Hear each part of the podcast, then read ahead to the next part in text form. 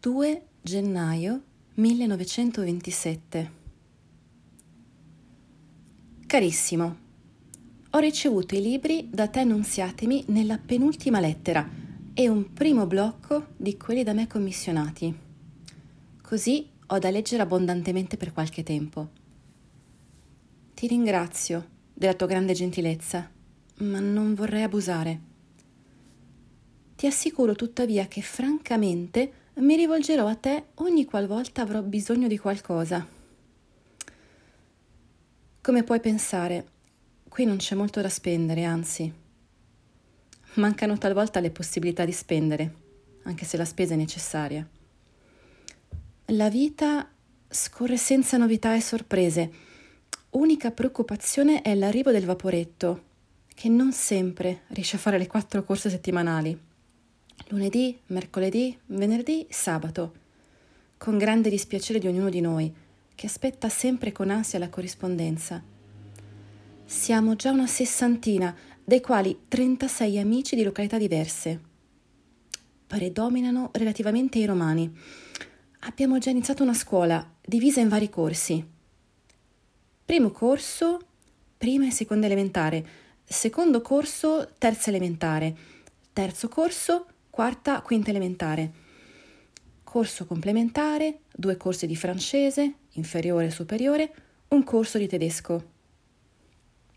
I corsi sono stabiliti in relazione alla cultura delle materie, che possono ridursi ad un certo corredo di nozioni esattamente determinabili, grammatica e matematica. Perciò gli allievi dei corsi elementari frequentano le lezioni di storia e geografia del corso complementare, per esempio. Insomma, abbiamo cercato di contemperare la necessità di un ordine scolastico graduale col fatto che gli allievi, anche se talvolta semi-analfabeti, sono intellettualmente sviluppati. I corsi sono seguiti con grande diligenza e attenzione. Con la scuola, che è frequentata anche da alcuni funzionari e abitanti dell'isola, abbiamo evitato i pericoli di demoralizzazione, che sono grandissimi. Tu non puoi immaginare in quali condizioni di abbruttimento fisico e morale si siano ridotti i coatti comuni. Pur di bere, venderebbero anche la camicia. Molti hanno venduto le scarpe e la giacca. Un buon numero non dispone più liberamente della mazzetta governativa di quattro lire quotidiane, perché è impegnata presso gli usurai. L'usura è repressa, ma non credo sia possibile evitarla, perché gli stessi coatti che ne sono vittime non denunziano gli usurai, che in casi eccezionalissimi.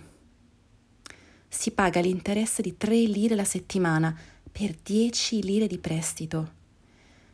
Gli interessi sono riscossi con estremo fiscalismo perché gli usurai sono circondati da gruppetti di sicofanti che per un bicchiere di vino sbudellerebbero anche i bisnonni. I coatti comuni, salvo rare eccezioni, hanno molto rispetto e deferenza per noi.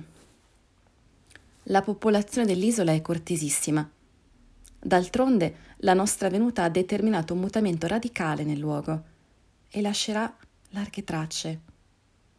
Si sta combinando per impiantare la luce elettrica, dato che tra i confinati ci sono i tecnici capaci di condurre a termine l'iniziativa. L'orologio del campanile, che era fermo da sei mesi, è stato riattivato in due giorni. Forse sarà ripreso il disegno di costruire la banchina nella cala d'approdo del vaporetto. I nostri rapporti con le autorità sono correttissimi. Vorrei scriverti qualche impressione raccolta durante il viaggio, specialmente a Palermo e a Napoli. A Palermo sono rimasto otto giorni. Ho tentato quattro volte la traversata e per tre volte, dopo un'ora e più di navigazione col mare in tempesta, sono dovuto tornare indietro è stato il pezzo più brutto di tutta la traduzione, quello che mi ha stancato di più.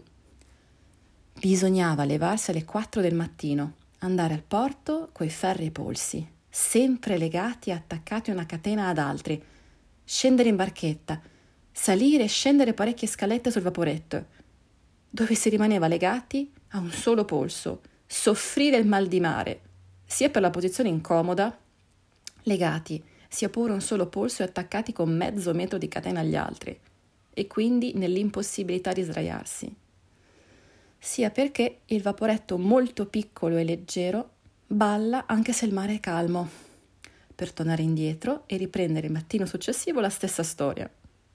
A Palermo avevamo un cameroncino molto pulito, preparato apposta per noi, deputati, perché il carcere è super popolato e si evitava di metterci a contatto con gli arrestati della mafia. Durante il viaggio fummo sempre trattati con grande correttezza e persino con cortesia. Ti ringrazio per il pensiero che ti sei dato di mandarmi delle uova. Adesso che sono passate le feste, le troverò freschissime sul posto.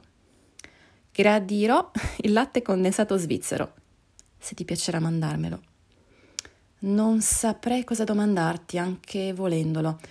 Qui manca un po' tutto ed è difficile procurarsi certe cose. Occorre fare lunghi giri.